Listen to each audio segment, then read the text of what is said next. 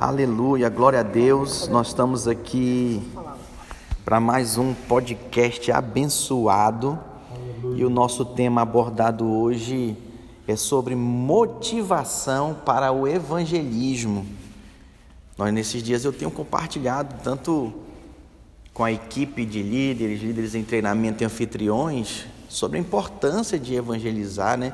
Quem foi abençoado aqui, deixa eu ver na última reunião de líderes. Amém. Glória a Deus. E no culto também, quem foi abençoado aqui sobre evangelismo, foi bom, fluiu, né? Foi poderoso e hoje vai ser também. Porque nós vamos falar sobre motivações para o evangelismo. O evangelismo é de Deus e nós precisamos estar aberto para isso. Amém, irmãos? Como cristãos, seguidores de Cristo, nós precisamos estar abertos para sermos ministrados pelo Senhor e sermos instrumentos para ministrar na vida é, de outras pessoas, né? Eu creio e quero tornar a repetir, já falei isso aqui outras vezes, que nós, como cristãos, somos responsáveis por essa geração. Responsáveis em relação ao que, pastor? A levarmos as boas novas do Evangelho para eles, para essas pessoas. O Senhor nos incumbiu, nós estamos incumbidos de pregar a palavra, né? Então, você tem cargo por isso? Amém. Seu coração queima por isso? Amém? Então, estou aqui, não é para falar coisa nova para você, não, né? Mas é para falar da palavra e aquecer seu coração para que o coração de outros, Roberto, sejam despertados, atraídos pelo Senhor, né? Isso é poderoso. Então, razões por que alguns não evangelizam. Primeira, porque não foram treinados. Simplesmente é isso. Às vezes você tem um irmão na célula lá, ele nunca evangelizou, ele não tem disposição de pregar nem para a mãe dele, nem para o pai dele, porque ele não foi treinado. Então, você, como líder de célula, você como um crente maduro, você tem que ter essa disposição de ajudar os seus irmãos mais novos, né? A pregar o evangelho, a levar a palavra, ou talvez você está aqui me ouvindo agora e você não foi treinado. Olha só, hoje nós estamos treinando você. Amém? Amém. Outro motivo, porque já não tem amizade com incrédulos. Eu falei um pouco sobre isso no culto no domingo passado, né? Tem gente que os amigos dele só é crente, tudo crente, familiares crentes, né, amigos crentes, e aí ele não conhece, não tem mais amizade com os ímpios, isso é um grande impedimento. Né? Então você tem que se abrir para se relacionar com outras pessoas. Terceiro motivo, porque pessoas porque possuem conceitos equivocados sobre o evangelismo. Tem pessoas que possuem conceitos equivocados sobre evangelismo. Por exemplo, não. Quem é para evangelizar é quem tem o dom de evangelista. Isso não é verdade, irmãos. Não é só para o evangelista evangelizar. Sabe qual é o chamado do evangelista? Treinar os irmãos, ensinar eles a evangelizarem também. Olha só que precioso, né? Eu creio que o cristão, ele é que nem bombril. né? serve para tudo, ele está ali disposto para o que der e vier. Alguns já entenderam isso. E são muito usados por Deus, são muito usados pelos irmãos. Eu vejo aqui na equipe, tem irmãos aqui que é usado e abusado dele. Os irmãos usam e abusam mesmo, porque ele está disponível, disposto. Agora tem uns que mesmo só serve para aquilo. Vamos supor, ele só é anfitrião e anfitrião acabou. Não serve mais para nada. Não, não, pastor, não quero evangelizar, não eu sou tímido, não quero mexer com isso. Misericórdia. Não, todos nós devemos evangelizar. Quarto motivo, porque alguns não evangelizam, porque julgam ser necessário ter um dom evangelista. Não, não, pastor, se eu tiver o dom, eu vou evangelizar. Mas eu não tenho dom. Não. Não, isso não pode ser impedimento. Amém, irmãos? Nós, como cristãos, falei muito isso na reunião passada, nós somos sal e luz. Sal e luz. O sal faz o que? Tempera. Uma pitada de sal, já viu? A influência, o poder dele naquele prato de comida. Temos um chefe aqui de cozinha, né? Meu Deus, é impressionante. Mas já viu o sal que não tem esse potencial todo? A Bíblia diz, irmãos, está escrito: para nada mais serve, presta a não ser ser lançado fora e ser pisado pelos homens. Isso é muito sério. Isso é a palavra de Deus. Amém? Amém. Glória a Deus. Quinto motivo, porque não possui encargo. Olha, eu vou ser sincero para você: o evangelismo nem todo mundo tem disposição de fazer. Tem que ter encargo. E o fato é, nem todos têm encargo, nem todos têm, irmãos. E você, como líder de célula, qual é o seu papel? Despertar nos irmãos o interesse, o desejo. Né? Eu, na reunião de líder em treinamento passado eu falei sobre evangelismo. No culto eu preguei, né? usando o modelo de Jesus como aquele que evangelizava né, no pessoal, ele evangelizando ali a mulher samaritana. Hoje nós estamos aqui falando sobre razões porque alguns não evangelizam. Então desperta neles o interesse. Jonas, se tu está percebendo que a tua célula não está ganhando ninguém, não está indo visitante, Jonas, na tua célula, que os irmãos não falam de Jesus, que os irmãos não têm cargo. Opa, meu papel como líder não é cobrar aquilo que eu não ensinei. O meu papel é despertar neles o interesse, é motivá-los, é motivá-los. Isso é, isso é precioso. Outro motivo, porque não se sentem qualificados. É, esse é o fato para alguns não evangelizarem. Eles se sentem desqualificados, se sentem o pior dos pecadores, se sentem indignos de levar o evangelho, de falar da palavra de Deus. Eles falam até, Senhor, eis-me aqui, mas eles dizem, Senhor, envia aquele ali, usa aquele lá, ó. eu não, eu não tenho condições, eu não, eu não sei falar direito, né? eu não me sinto capacitado para isso. E isso é triste, irmãos, porque na realidade o Senhor nos qualifica.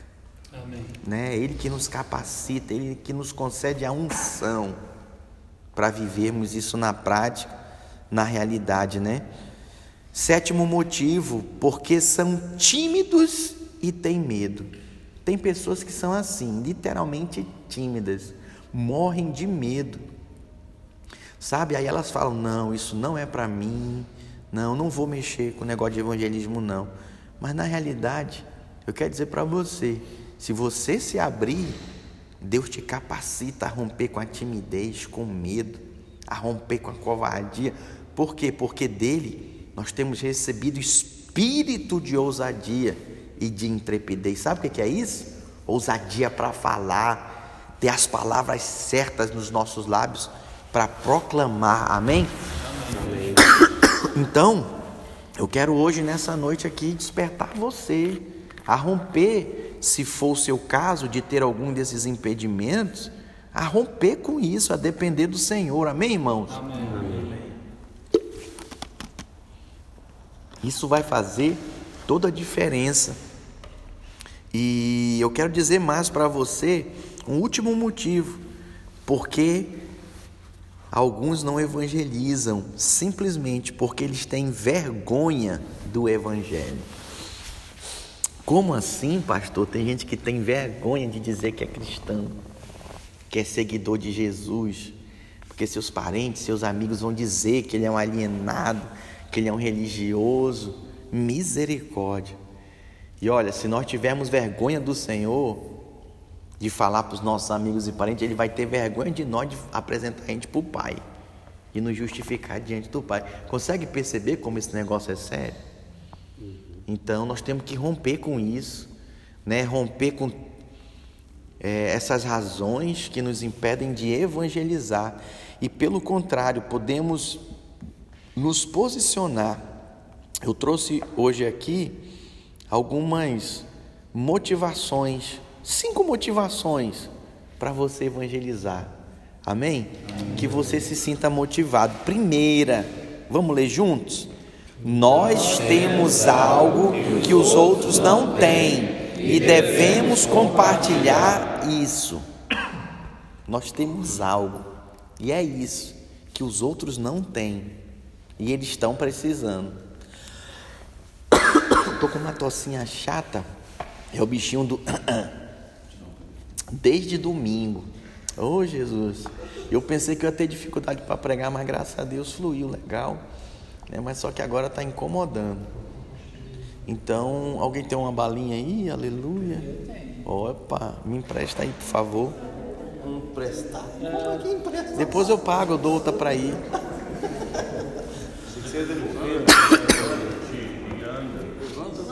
Levanta-te e anda. Aleluia. Glória a Deus. Glória a Deus. Alguém pode abrir em 2 Reis, capítulo 6, versículo 24?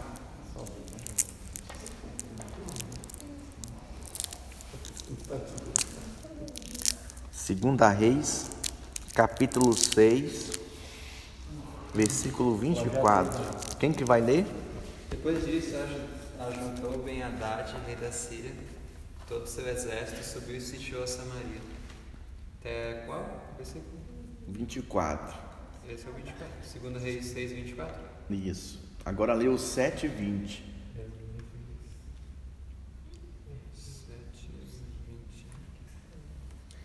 Assim lhe sucedeu, porque o povo atropelou na porta e ele morreu. Presta atenção, irmãos. Nós temos recebido do Senhor graça sobre graça. O que, é graça? É favor imerecido. Não dependeu nada de nós, dependeu apenas de Cristo. Para mim, para você, foi gratuito. Gratuita a vida eterna. Agora, para Jesus custou muito alto. Então, se de graça eu recebi essa vida, eu devo dar essa vida também para aqueles que precisam e estão precisando. Sabe, você, como profeta do Senhor, um homem de Deus, uma mulher de Deus, você tem que ser canal dessa graça. Você não pode só reter toda essa graça só para você, não, de forma nenhuma. Amém, irmão? Amém. Segunda motivação para você, nós somos representantes de Deus. Quem é representante de Deus aqui? Levanta a mão. Mas eu pergunto para você: você tem representado o Senhor? Alô? Todo mundo levanta a mão para dizer que é representante. Mas o representante, o que, que ele faz?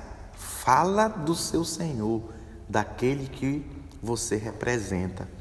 É isso que faz o embaixador brasileiro em terras estrangeiras. Ele representa o Brasil, ele fala em nome do presidente do Brasil. Você, como cristão, cidadão do reino, você é o embaixador do reino, você representa Jesus. Você fala da parte dele, você fala no nome dele, aonde você estiver. Mas aí tem gente que não fala no meio dos amigos, não fala no meio dos parentes, não fala no meio, sabe, de ímpios, tem vergonha. Ô oh, irmãos, nós somos representantes de Deus. Por isso é que falamos, amém? Outra pessoa lê para mim Atos 1:8. Mas recebereis poder ao descer sobre vós o Espírito Santo, e sereis minhas testemunhas, tanto em Jerusalém como em toda a Judéia e Samaria e até os confins da terra. Nós somos testemunhas do Senhor. Os apóstolos foram testemunhas oculares, eles viram os milagres que Jesus operou. Mas sabe qual é a palavra de Deus para mim para você? Mas bem-aventurados são os que não viram, mas creram. Nós não vimos como os apóstolos, mas nós cremos no que eles viram. Nós cremos nos sinais, nas maravilhas. Por isso nós somos mais bem-aventurados, mais felizes. Nós somos representantes, temos, temos que falar, irmãos. E a Bíblia diz, né? O apóstolo Paulo instruindo Timóteo, ele fala que é sendo oportuno ou não, com oportunidade ou não, prega a palavra, insta a palavra, insista, fale mas não se cale. Nós estamos aqui para isso, amém? Terceira motivação para você evangelizar. Nós precisamos alertar as pessoas sobre a realidade do inferno. Esses dias morreu aí, muito novo, né? 60 anos de idade, um grande apresentador brasileiro, né? Eu até que fiquei feliz que esse domingo eu, alguém compartilhou comigo que ele estava indo numa igreja batista lá e tal. Então eu espero que ele tenha aceitado Jesus. Mas vamos fazer um parênteses aqui. E se ele não aceitou Jesus? Cara muito bom, gente boa, sabe, honesto, ajudava as pessoas, mas se ele não aceitou Jesus, ai, ele vai para o inferno. Isso é muito sério. Consegue perceber isso? Nós precisamos advertir as pessoas, alertá-las sobre essa questão da realidade do inferno. Alguém lê para mim, outra pessoa, Mateus 16, 22 e o 23 também, por favor. E Pedro, chamando-o à parte, começou a reprová-lo, dizendo: Tem compaixão de ti, Senhor, isso de modo algum te acontecerá. Mas Jesus, voltando-se, disse a Pedro: Arreda, Satanás. Tu és para mim pedra de tropeço, porque não cogitas das coisas de Deus, e sim das, das dos homens. Olha só, Jesus estava sempre posicionado para alertar, sabe? Alertar quem está perto, quem está longe. Nós somos boca do Senhor, irmãos. Nós estamos aqui para trazer luz e revelação para as pessoas. Não vai brigando, condenando, acusando as pessoas, não. Jesus nunca fez isso. Se você ler os quatro evangelhos onde se relata os atos de Jesus, testemunhado pelos apóstolos, em nenhum momento Jesus está acusando, está condenando. Pelo contrário, ele está estendendo a mão, ele está revelando o seu amor, ele está trazendo uma luz no fim do túnel para as pessoas. E isso é poderoso. As pessoas, quando se aproximam de você, elas ficam à vontade para se abrir e para crer em Jesus ou elas se sentem acusadas, elas ficam com medo de você, sabe? Isso é muito sério, né? Então tem gente que não chega perto de alguns tipos de crente porque é lei pura, desce a lenha, condena mesmo, né? Misericórdia. Agora, não estou falando de dar liberdade para libertinagem, ocasião a carne, não, estou falando, sabe, a pessoa olhar para Cristo e ver Cristo na sua vida. Vou dizer uma coisa para você. Se você olhar aqui nessa reunião, só temos uma Bíblia de papel. Duas, mas não está sendo usada. Aquela também não está, né? Deixa eu falar uma coisa para você. Sabe qual é a Bíblia que está sendo lida pelos descrentes, pelos incrédulos? A sua vida. As atitudes que você tem e fala está sendo lida pelas pessoas. A Bíblia está sendo lida na sua vida. Consegue perceber a seriedade disso? Tem uns cristãos que manifestam Cristo, tem outros que manifestam Moisés. Misericórdia, né? Desce a lenha mesmo. Culpa e condenação. Que a gente manifeste a Cristo, amém, irmãos? Amém. Quarta motivação. Há uma recompensa para nós quando evangelizamos. Vamos repetir isso juntos? Há uma recompensa para nós quando evangelizamos. Irmãos, em 1 Coríntios, capítulo 3, versículo 8, se alguém puder abrir e ler. Ora, o que planta e o que rega são um, e cada um receberá o seu galardão, segundo o seu próprio trabalho. Uau, isso é poderoso. Diga comigo, um planta, um, planta, um rega, um rega diz, mas outro colhe. Mas outro colhe. É, às vezes no processo da vida de alguém tu tá plantando, na vida de outro tu tá regando, na vida do outro tu tá colhendo. Entendeu? Vou dar o testemunho aqui o Vander.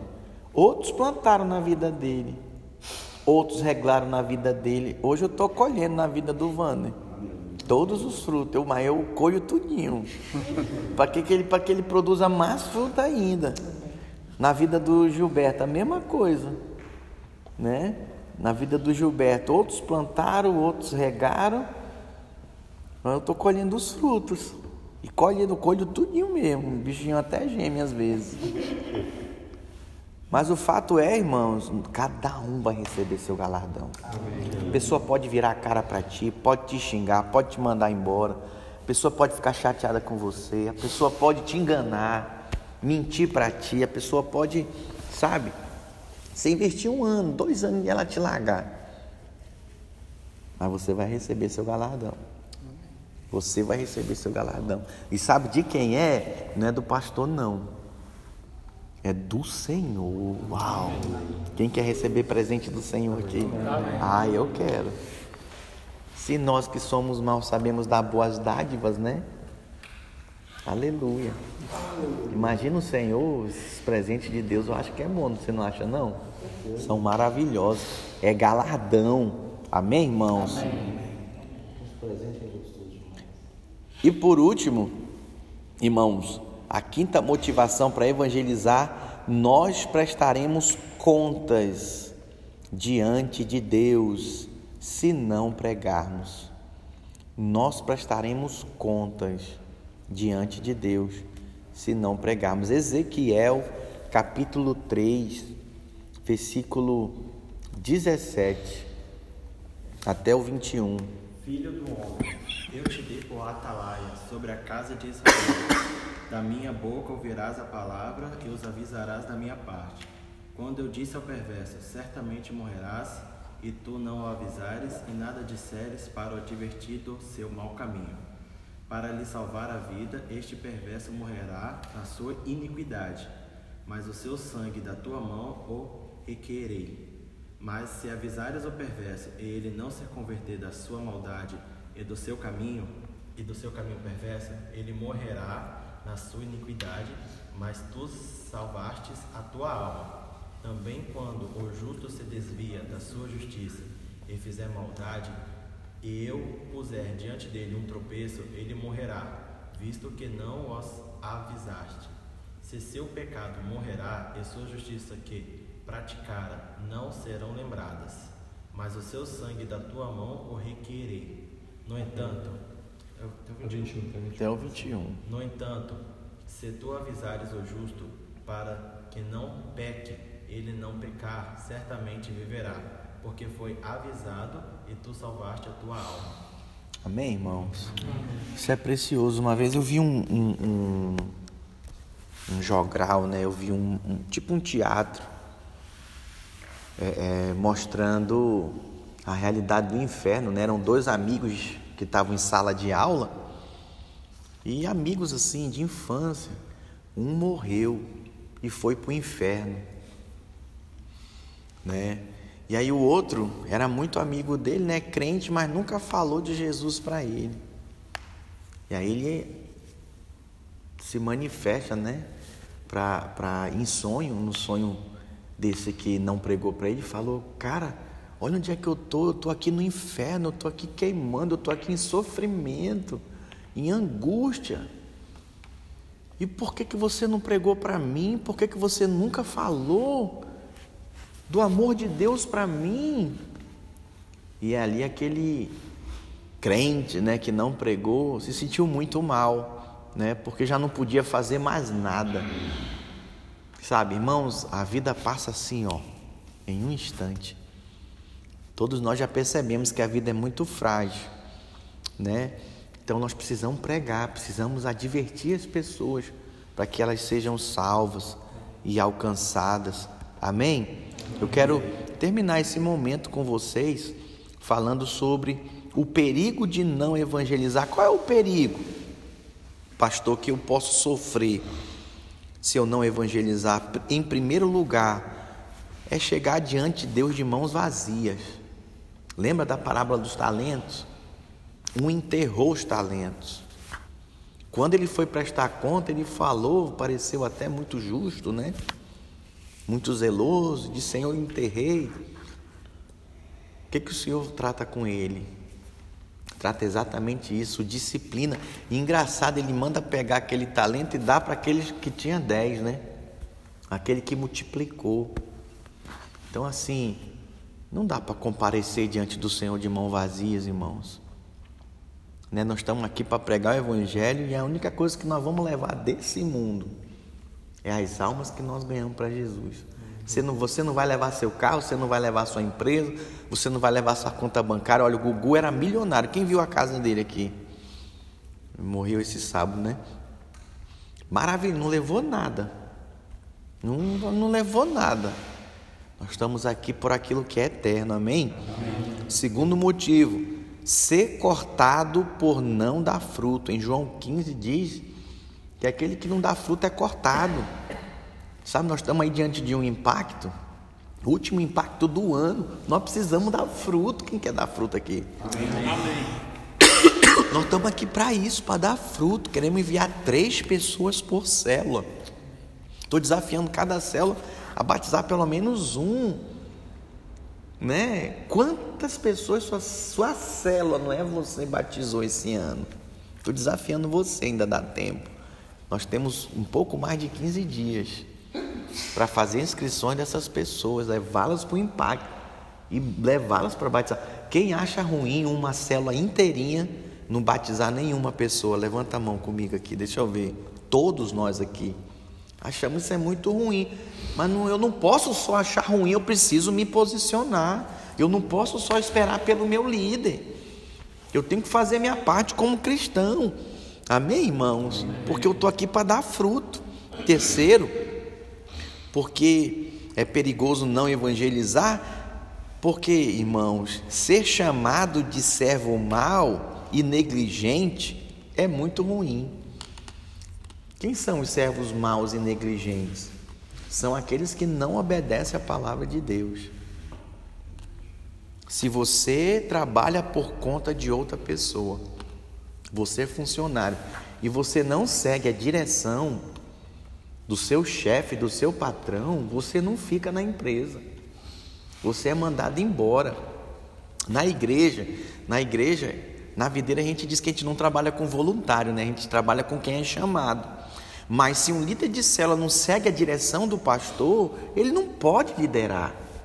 Porque ele não segue a direção, ele não faz as coisas que tem que ser feitas. Não é uma questão de concordar ou não, é uma questão de seguir a direção. OK? Consegue perceber isso? Isso é muito sério. Então, imagina você comparecer diante do Senhor de mãos vazias, sem fruto e ser chamado de servo mau e negligente.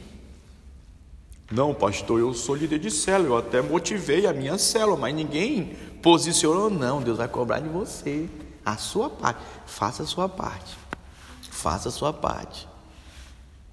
Ah, pastor, a minha mulher não queria ir comigo. Faça a sua parte. Ninguém vai de mochila para o céu.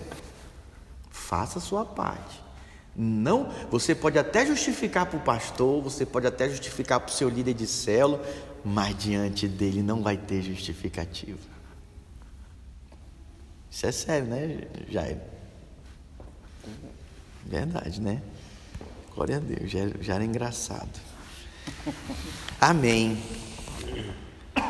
Eu louvo a Deus porque o Senhor nos tem dado consciência do trabalho que prestamos para Ele. Amém, irmão? Amém. Eu louvo a Deus porque nós somos uma igreja, três anos e meio que eu tenho pastoreado os irmãos e eu tenho trabalhado isso, essa questão de ganhar almas. E eu vejo o encargo, vejo essa consciência que cada um tem aqui, né, de trabalhar para o Senhor. Isso é muito importante.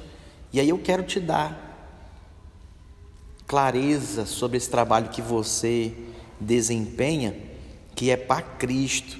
Em primeiro lugar, sejamos firmes e constantes, sabendo que o nosso trabalho no Senhor não é em vão. Amém, irmãos? Amém. Seja firme, que nada te abale. Mas sabe o que é isso? Escute para mim, tem coisas que vai te abalar, que vai tentar te derrubar, te tirar do propósito, mas que nada te abale, que o dinheiro não te abale, que o não das pessoas te abale, que o desânimo de alguns te abale. Permaneça firme e constante. Amém, irmãos? Amém. Segunda coisa, a nossa confiança tem uma recompensa. Alguns falam para mim: Nossa, pastor, eu acho o senhor tão confiante, o senhor acredita em mim, nem eu mesmo acredito mais em mim. Essa confiança é do Senhor, a recompensa, não desista. Hoje mesmo Teve um abençoado pastor, não desiste de mim não, pelo amor de Deus, ai Jesus. Não vou desistir, irmão. Você pode desistir de mim, mas não desisto de você não. Eu já aprendi que a nossa confiança tem uma recompensa. A nossa maior glória é ver alguém alcançado, lavado e remido pelo sangue, batizado nas águas, formando no cursão no CTL fazendo curso pastoral telepresencial, meu Deus, pastoreando uma igreja, já pensou? Liderando células, abrindo igreja, meu pai dando aula no seminário. Isso é poderoso demais, irmãos. Isso não tem preço, não. Estava conversando com a minha irmã, minha irmã lá em Portugal. Estava conversando com ela hoje. E nós estávamos compartilhando sobre isso, né? O anseio nosso, meu e dela, de pregar a palavra. Aí ela falando assim, mano, a minha maior alegria, sabe, é ver a transformação das pessoas. É ver que o sujeito viveu uma vida miserável, lascada assim longe de Deus, e agora assim sendo transformado, sedento, pregando, desfrutando do amor. Ela dizendo para mim: "Ah, não tem outra alegria a não ser essa não. E essa é uma pura verdade. Amém? Amém. Terceira coisa, seremos tidos por sábio. A Bíblia diz: é sábio aquele que ganha almas. Sabe por quê? Porque almas é uma das únicas coisas que são eternas. Alô? Quem está me entendendo? Amém. Cada alma que você ganha é uma pedrinha para sua coroa que você vai receber do Senhor. Uau! Como é que tá a tua coroa lá com o Senhor, hein? Não, eu porque eu não fui treinado, não, é porque eu sou tiro, não vai ter desculpa, irmãos. Não vai ter. Já pensou, hein? A gente chega lá diante do Senhor, Danilo, a gente chega lá, tua coroa só tem uma pedrinha. Como é que tu ia se sentir, ô Danilo? Miserável pecador que eu sou, né? Cadê as almas que eu ganhei, né? Oh Jesus, não, ainda dá tempo. Quem quer encher a sua coroa? Amém. Cheia de pedrinhas. Eu quero, eu quero muitas almas. E por último, seremos vencedores, chamados de eleitos e fiéis. Amém, irmãos? Ele venceu, nele também nós vencemos.